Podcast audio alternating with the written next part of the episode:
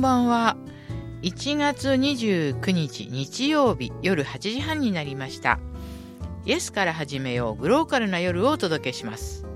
FM84.2MHz ラジオつくばからお送りします。お相手は一般社団法人コモンニジェールの福田秀子です。この時間ではグローカルな夜とサブタイトルにもあるようにどんなに遠い場所でも人の頭の中では想像力ということでグローバルとローカルを一瞬で行き来できるという考えから来ています。そんな番組内容にしたいと思っておりますのでどうかよろしくお願いいたします。今週もですね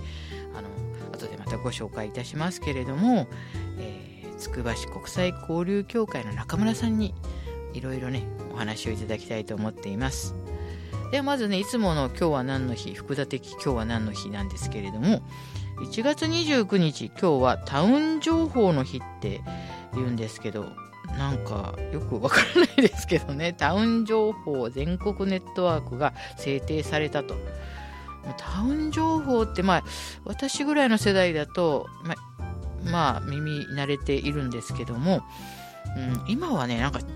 地域おこしとかなんかそういう方のがなんかこう盛んというかねなんかあの町の街角新聞とかがそういうような感じのあれですけどやっぱり地域のことっていうのはやっぱ大事ですよね。私もいつもこのこの放送もグローバルとローカルでグローカルという言葉を使ってるんですけど自分がいつも暮らしているその足元のその地域の情報とかもう本当にねリアルでこう身に降りかかってくるというかそういう感じなので、まあ、今日はねそういうわけでタウン情報の日っていうらしいんですけど昭和基地もね開設されたのもこの日らしいですよ。1957年に日本のね南極観測隊が昭和基地を開設したということでねこの日に昭和基地ができたということでちなみに南極の日は12月14日北極の日が4月6日だそうですからまあちょっとこの辺をまとめるのが苦手な福田は、まあ、ただそういうことを言うしかないんですけれども ね、今日はあの本当に国際交流協会の中村さんにこれから来ていただきますので、たっぷり、えーお話をね、ましばらくぶりでもありますので伺いたいと思っています。万財団法人つくば市国際交流協会の中村さん、今日もよろしくお願いいたします。よろしくお願いします。えー去年なんかあのいろいろ韓国に行った噂も聞きましたしちょっと、えー去年の交流協協会さんのいろいろなイベントとかをね聞きたくてしょうがないんですけれどもちょっとお話しいただけますでしょうか？そうですね。あの韓国はちょっと年末に、そうだったんはいえーです、12月26から、はい。えー29まで、えっ、とつくば市内の、えー9つの小学校から、えーあごめんなさい中学校ですね。はい中学校から、はいえー15名はいですね。あとあの私の国際交流協会の理事1名と私、まあ全部で17名で、えー韓国のテジョン市の方に、えー青少年交流事業ということで行ってきました。はい。えっ、と向こうではあのーまあ16人の、はいえー中学生の家に、えーホームステイをして、えー、すごいはい。えー、と2日間ホームステイをしたんですけれど。で、まあ、1日はあのーまあ、由緒あるお寺に、あのーまあ、宿坊みたいなところにはい。泊まってきて、はい。えーというような、まあ、3泊4日の、えー工程だったんですけれどもあの途中、まあ、いろいろな、ね、韓国の洋服っていうか漢服っていうんですかねチマチョゴリおをー着たりとはか、えっとまあ、向こうの UST っていうあの大学があるんですけれどもその大学の中であの、まあ、科学体験っていうかっていうような感じであの、まあ、あるこうなんていうんですかね釣りゲームをのやるんですけどなんかその、えーパーツを組み立てて、まあ、釣りのあのリールの部分を作ってであのプログラムを、えー書いて書いてって言ってもあのなんかすごく子供用がねできるこう簡単にこうなんていうのこういくつかの動作を組み合わせてできるこう簡単にできるっていうねあのプログラムがあるんですけどそれをやって、まあ、完成すると実際に魚釣りをこう、えー体験体感しながらゲームができるっていうようなものを作ったりとか、えーまあ、したんですけれどあとはその韓国の、えっとねえー医学院っていうところで軟膏を作ろうっていうような感じでいくつかのあの漢方って言っても漢方って言ってもあの漢字の漢じゃなくて韓国の漢にあの、はい、えー、まあ、漢方のポーですね、ポーっていうのを書くんですけれども、はい、まあ、要は中国からもともと入ってきたやつを、うん、韓国で独自にこうあの変えてというか、うん、新しくしてそれがこう定着しているのが、まあ、漢医っていう漢漢方っていうらしいんですけども、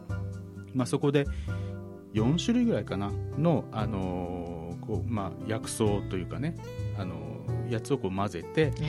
ええ。ー、まあ、な軟膏を作るっていう、はい、それがあのいくつかを組み合わせ方によってこう目目にいいとか、はい、あのやけどに効くとかなんか内身にいいとかなんかそういうような効能があるようなものを作ったりしたんですけど、まあ、そういう、まあ、科学という面での体験と、うん、あとは文化ということであのお寺に泊まったと。なんか楽しそうってしてですけどこの報告書をちょっとね拝見しただけでも、ねはい、この美味しそうなサムゲタンが膨らみますとか でもねみんななんか写真から、うん、なん温かさが、はい、あの交流っていう本当のね、うん、そんな感じが伝わってきてこれ本当にいい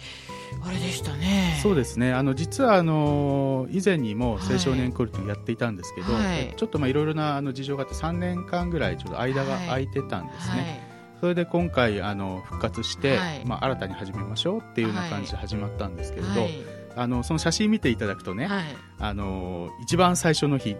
あのとホームステイをするのに、はい、えー、まあ、パートナーと対面するんですけど、はい、距離が離れてると思いません？そうですね。本当に。なんかあこの人かみたいな的な感じです、ね、結構結構あのなんかあの緊張してて、警戒してるのか、こうねあ間に3人分ぐらいの空間があります。ね。でそれがね、はい、あの次のページにこう見ていくと、はい、もうぴったりくっついてるんですよ。なるほどね。あ本当だ、えー、でもう初日20あの12月26日に行って、はい、もうそのままあのホームステイ2日間、すぐホームステイに入ったんですけど、その1日家族のもとに行ってるだけで、はい、もう仲良くなってるんですよ。だからやっぱり、えーお隣の国なんですね。そうなんですね。で、それで、あの、言葉はどうしたって話を、うん、一番後ろの方にね、あの、こう、アンケートなんかがあるんですけど、うんうん、あの、やっぱりね、最近はそうなんだな、すごいなと思ったのは、うん、やっぱり韓国語がこちらはわからないわけですね。で、向こう何人か日本語を話せる人はいて、日本語得意な人は日本語でどうもコミュニケーション取ってたみたいなんですけど、あのまあ、中学生なので、まあ、多少英語ができて、はい、英語で話しましたっていう人たちもいるんですけど、はい、お互いに話せない人はどうするかっていうと、はい、スマホの翻訳アプリで、はい、あのそれぞれお互いにダダダダと入れて翻訳してとにかく読んでもらうと 読んでもらったりなんか自動で発音するようなのもあったみたいなんですけど。そうやってこうコミュニケーション取っていた、でもあとはもうジェスチャーで、一生懸命ジェスチャーで伝えたり、あの家族の写真を持っていって、その家族の紹介をする中で、なんとなくその、コミュニケーション取ってたっていうのがあって。いやもうこの写真をね見てたら、本当にこう仲良くなってあの時間を過ごしたんだなっていうのが分かりますね。そうですね、あので僕なんかはだからその、えー、何かあった時にすぐ対応できるようにっていうことで、うんうん、ずっとホテルに3日間ね、はいはい、2日間か泊まってたんですけど、はいはい、そのもうその中学生のね、はい、あの子供たちが羨ましくて あの本当に仲良くなっててであの、まあ、基本的にはね、うん、あのせっかく交流事業なんだから、うん、基本的にはパートナーと一緒に、うん、あの行動するんだよっていうことはもう言ってましたけど、あのもう自分たちでちゃんとこう2人だけじゃなくて、3人4人ってこう一緒にこうまとまってきてそれでこういろいろ歩き回ってねあの買い物したりしてるのはね、うん、いいなと思いましたね。だからやっぱりそこの場にね身を置く、まあ、インターネットで今こういろんなところの街の風景とか外国のことは見られますけど、うん。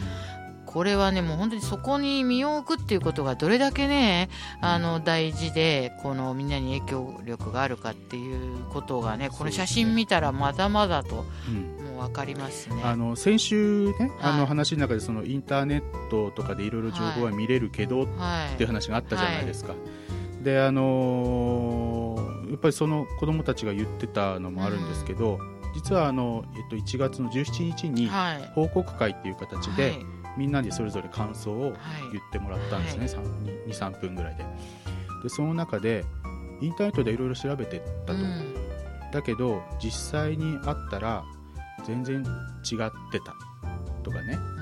あの韓国の人たちってあのもしかして怖い人なのかもって思ってたけど行ったらものすごい優しい人ばかりで、うん。あの感動したとか、うん。まあ、そういうようなあの言葉があったんですよ報告が。で嬉しくなっちゃって、うん。あのまあ、私も、ね、あの韓国の人の友達何人もいますけどみんないい人なんですよね。であの話すともちろんそのなかなかお互いに、ね、あの言葉がなかなか通じなくてこうこう時間かかるんですけど、でもよく話していくと本当にこうああこういうこと考えてるんだなってこういうとこ違うけど理解できるなとかそういうことってたくさんあって、まあ、それがその子供たちがうんね、あの3泊しただけで3 4日間行ってただけでもうそれをこう吸収して帰ってきたっていうのがすごいなと思って、うん、いましたね。だからやっぱりあのであの、まあ、今年はねあのあ今年じゃないか、えっと去年は、えっと韓国に行ったんですけど、えっと今年の夏にあの、まあ、同じメンバー、まあ、多分大部分が同じメンバーだと思うんですけど、筑波に来ることになっていて。はいまあ、今、あの時期をね、はい。ちょうど調整しているところなんですけれどでまた今度同じパートナーの日本の家にはい。あの泊まる。泊まるっていう、いやもう最高ですねこれ。えああえなんか。どうで私もだからその、ね、これから企画しなきゃいけないんですけど、はい。どういうことを、ね、あはい。の体験してもらったらいいのかなとかね、はい。今いろいろ考えているんですけど、でまあ一つ思ったのは、はい。あの韓国はあんまりやっぱり地震があんまりなくて、うん。実はその最終日かな、うん。えー、と28日かな茨城12月の28日ぐらいに茨城県の北部で震度6震度六弱がありましたよね、あの時にえ一番最初に、まあ、向こうで、まあ、夜でしたよね、はい。で私に伝えに来てくれたのは韓国の子供たちなんですよ。で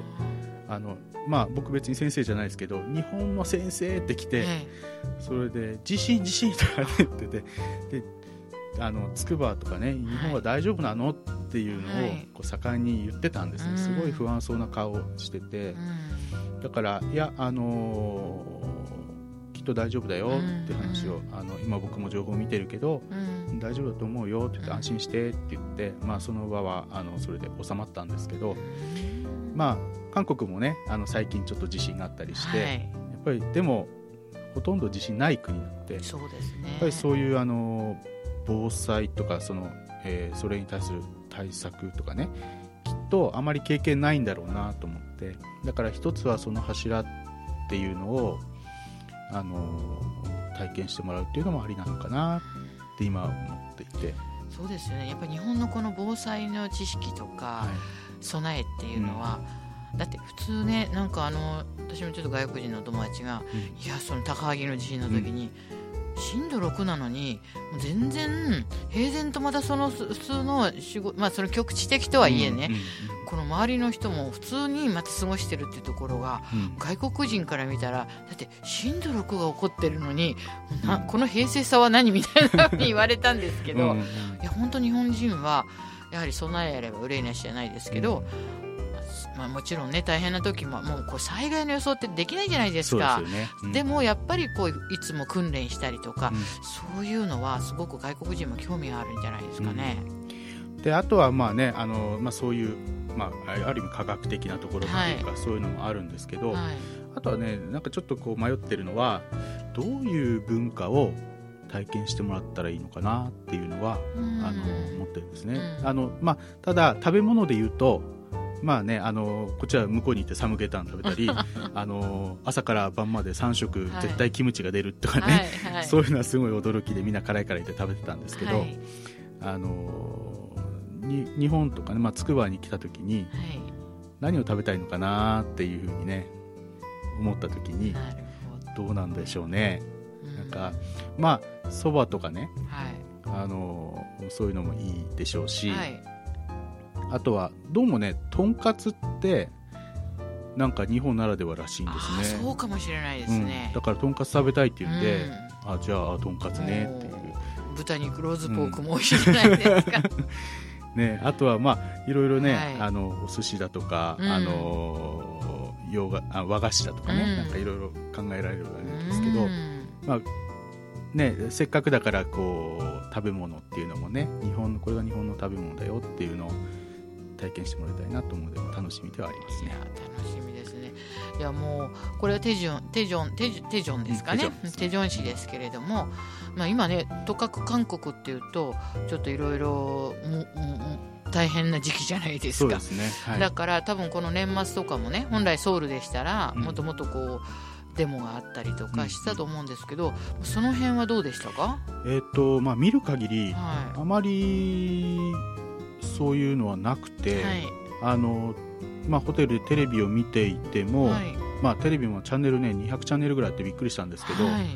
あのニュースはやっ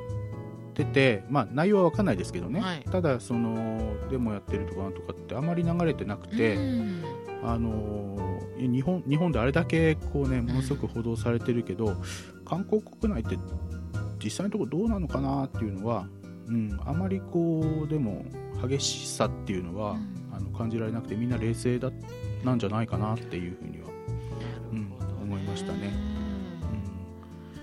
いやこういうだから私なんかはまあそういう時期にね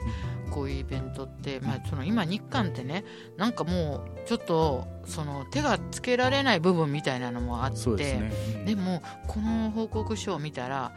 もうなんか本当心があのなんて言ったらいいかあったかくなってこの子供たちの表情を見ていたら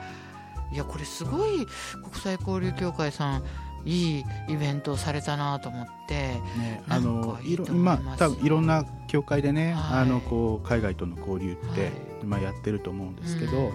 まああの筑波ならではとかね、うん。そのわ私たちの考える視点みたいのをこうきちんとなんていうのかな決めてあの何かを必ず得られるようなものっていうのをやりたいなと思ってうんますね。まあ、こうやっていった子どもたちがまた例えば日本に帰ってその友達に話すでしょうし、向こうもね向こうの子も多分日本の子たちがホームステイ来たけど、うん。こうだったよってその人が伝える本当のそういうことっていうのがインターネットとかそういうので伝わるのとは全然違いますからね。そうですね、うんあともう一つね、はい。あのまあ、去年の出来事ではい。今後こう力入れていかなきゃいけないなと思ったのは、ーはい。あの実は高校進学ガイダンス外国人に向けてのをやっ行ったんですよ。うん。て実はその小中学生、まあ、あのそれでも小学生高学年ぐらいをターゲットにっていうことであの行ったんですけどやっぱりその外国籍のかお子さんがその高校へ進学していくっていうのはぱりその日本人以上のやっぱりすごいハードルがあってね。あの国籍の問題もあるし、は在留資格ね在留資はい格とかの問題もありますよね、でしかもその日本語の問題とかねあのというのも出てくるしあのやっぱりすすごく大変なんだなっていうのがあのだんだんと分かるようになってきて、ではい。どうやって僕たちがサポートしてあの、まあ、僕たちがっていうよりはあの私たちだけじゃなくていろんないろんなところでいろんなサポートしてる人たちがはい。点で動いてるんじゃなくて、はい。一緒に何かこう効果的なサポートっていうのをまあできないかなっていうのを、まあ、強く感じたんですね。で、まあ、あの行政とかねあのいろんな民間の私たち以外のいろんなそのサポート団体とか大学とかとその役割分担してあのやっていくのが必要だなっていうふうに思ってるんですよ。はい。であのつい先日もあのこう関東のはい。あのでこういろんなこうなんていうんですかね仲間を作って、はい。えっ、とサポートしていくっていうところに私たちも加ええー加えさせていただいてそうするとやっぱりその地域の事情ってやっぱりその同じようなところもあるしもう全然違う特殊な事情もあったりしてだからあの共有してねあのでもうあの外国籍だろうが日本国籍だろうがその教育って関係ないじゃないですか、うん。ね、同じ子供ななので。すそこに対してあのやっぱりその日本って結構遅れてるなってやっぱ思うんですね、うん、なんかその海外の例なんかをいろいろ聞くとね。だからそういうところはこういろんなみんなで声を上げていって、あのまあその平等にねあの権利を受けられる教育を受けられる権利を受けられるようにしていくっていうのはすごく大切で、はい。あのまあその辺りはね寺子屋さんと同じかもしれないですけど、いやいやいやいや。うん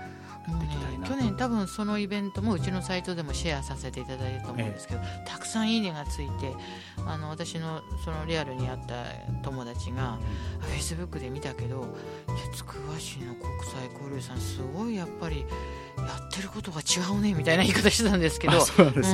あのねすごくその人はあのもうその記事を見て、まあ、もちろん「いいね」もつけてくれたんですけど、あのなんかね、まあ、目から鱗ってんじゃないんですけどこういうことはやったらいいとは思ってるけれどなかなかそのなんかねかゆいとこに手が届かない的な ことでこのイベントはねもっと本当にこれはいいですねみたいなすもっともっと広報うちの方でもうんしたらいいんじゃないですかみたいなのありがたいですね。あの本す当にあの私たちだけじゃあの、うん力はすごく小さいので、まあ、いろんな方々の支援があると嬉しいなと思います。で、まあ、高校進学ガイダンスってところは行って実はその日本語ねはい。子どもの日本語っていうのはうちも全然今大人の日本語教室やってますけど、はい。子どもの日本語教室ってなかなか踏み込めないでいたんですよ、でももうそう言ってられる場合じゃないなっていうのが出てきて、まあ、これもなんとかしたいっていうふうに、うん。まあ、今あのいくつかのあの大学の先生とかとあの協議しながらあのもしかしたら来年度ぐらいには一回その子ども日本語教室をやってみようか、まあ、うん先生を育ててみようかっていうところを今考えてるところではあるんですけどうね。ん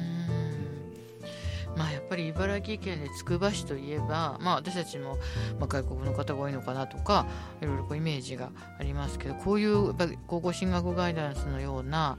本当に困ってらっしゃる方そういう人方たちのためにこういうことをするっていうのがもう本当つくば市が引っ張っていくというか他のところもうんなんかそういう感じになるんじゃないかなっていうふうに思いますよ。どっていうとまだまだねまだですか？追いつけ追いつけ他の団体に追いつけっていうすごいと思う感じだと思いますけどね。でもでもすごいと思いますよ。ここからやっぱりいろんなこと生まれるし、まあ、そういうこういうフォローアップっていうかこういうこともねあのすごく大切でいや私すごくいい。ちょっと感動しました。もうあの、うん、やっぱさすが国際交流協会さんだなと思ったんですけど、ありがとうございます。まあ、去年はそのようなイベントがあって、まあ、今年はどういうことをちょっと計画されたりしてますか？あの今年はですね実はあの文化講座っていうか、はい。それを充実させたいと思っていまして、でただ文化講座って言ってもそのその国のいいところとかじゃなくってもうちょっと広くその課題っていうかね例えばそのニジェールがその、ね最貧国であって、はい。日本でどういう支援ができるのかっていうところをこう深くみんなで議論したい。はい、でそれはやっぱり教育の問題でもあるし、あのまあ、経済の問題かもしれないし、あのまあ、人種差別の問題とかね難民支援の問題とかね、まあ、そういうところをあの現状をやっぱりその知ってそれをみんなでどうしたら筑波からとか日本からあの適切なっていうかねな何かしら変えることができないかっていうのをうん。議論するようなものをあの、まあ、月1ぐらいで講演会含めて議論、討論会じゃないですけど、うん。みんなで話し合いみたいなのがやりたいなっていうふうにいいですね。それはあのやっぱりもう国際交流から理解っていうふうに変わってきてる場合もありますけどもう本当にそういうふうにまあなんて言ったら深いちょっとこう話し合いとか講座って案外ないのですごくいいと思いますねそれも。それは場所はもう、えー、と決まってるんですか？えっとまああのまあ、場所は今考えてるところあるんですけど、はい。まあ、あの私たちのあの事務所の近くで、はい。まあ、筑波センター付近で今行おうと思っています、はい。で大体土曜日で、えーまあ、お昼ぐらいの時間午後ぐらいの時間で、うん。まあ月1ぐらいでとりあえずは、お時間はどのぐらいって感じです？か、えーとまあ、大体2時から4時とかね。あのですか。2時間ぐらい。はい。の講座で、まあ、あのまだあの正式に決まってないので、はい。決まったらまた、はいはい。あの皆さんにお知らせしたいと思います。楽しみに。うちの方でもシェアさせていただきますありがのでとうございます。いやーなんか本当に確実にいろんなことをされてるなっていう感じしますね。あの本当にそしてあのまあ、私なんかは分かってるんですけど国際交流協会さんの場所がねこのつくば市のあの駅のすぐ近くのメディトリアンデッキのノバホールのね、えー入り口のとこですよね。そうですね、うん、すごく分かりやすくて、はい。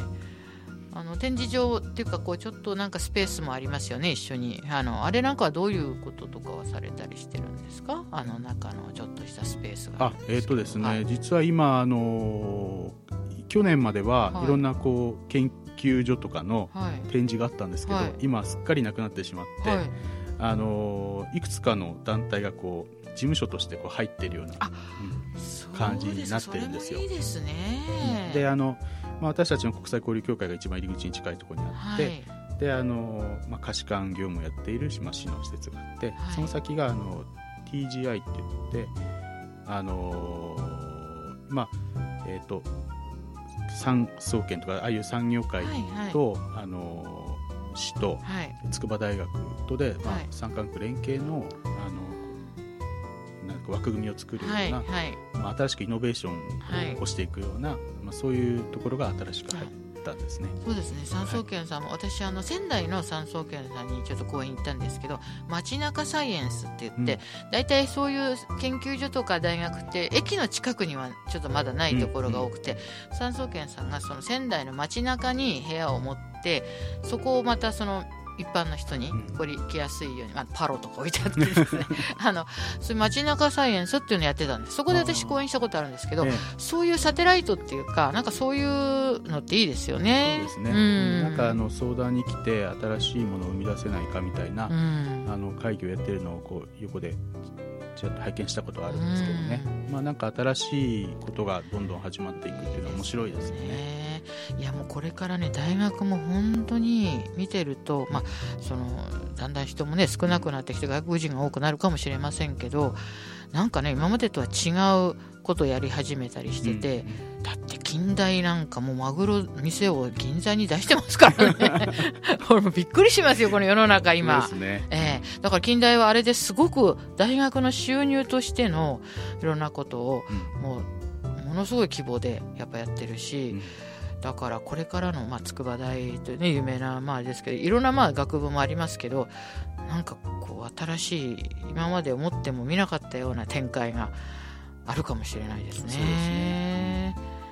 いやなんかもっともっといろいろ本当にねお話ししたいなと思ってるんですけども中村さんと本当話してるともういろんなことの話が尽きないっていう感じなんですけど、まあ、今あのそこのサテライトというかこのペディトリアンデッキのところに協会さん今何人いらっしゃいますか？職員の方は大体。職員はね、はい。あの5人なんです。あはい、そうですか。5人。まあ、あのその他にあの外国人相談員さんって週1回、はい。お二人あよまあ、あの4人なんですけどね、はい。来ていただいてるのがあるんですけど、はい、実際に事業を全体を回しているのは5人そうです。か。はい。でも中村さん本当にお忙しいのに今日もありがとうございますって感じなんですけど本当にね中村さんもねちょっと私あのちょっとちらっ中村さんすごい忙しいんですよ。やっぱりそれであのなんかなかなかアポを取るのもなんかちょっと申し訳ないなっていう感じなんですけどぜひいらしてくだあさい。で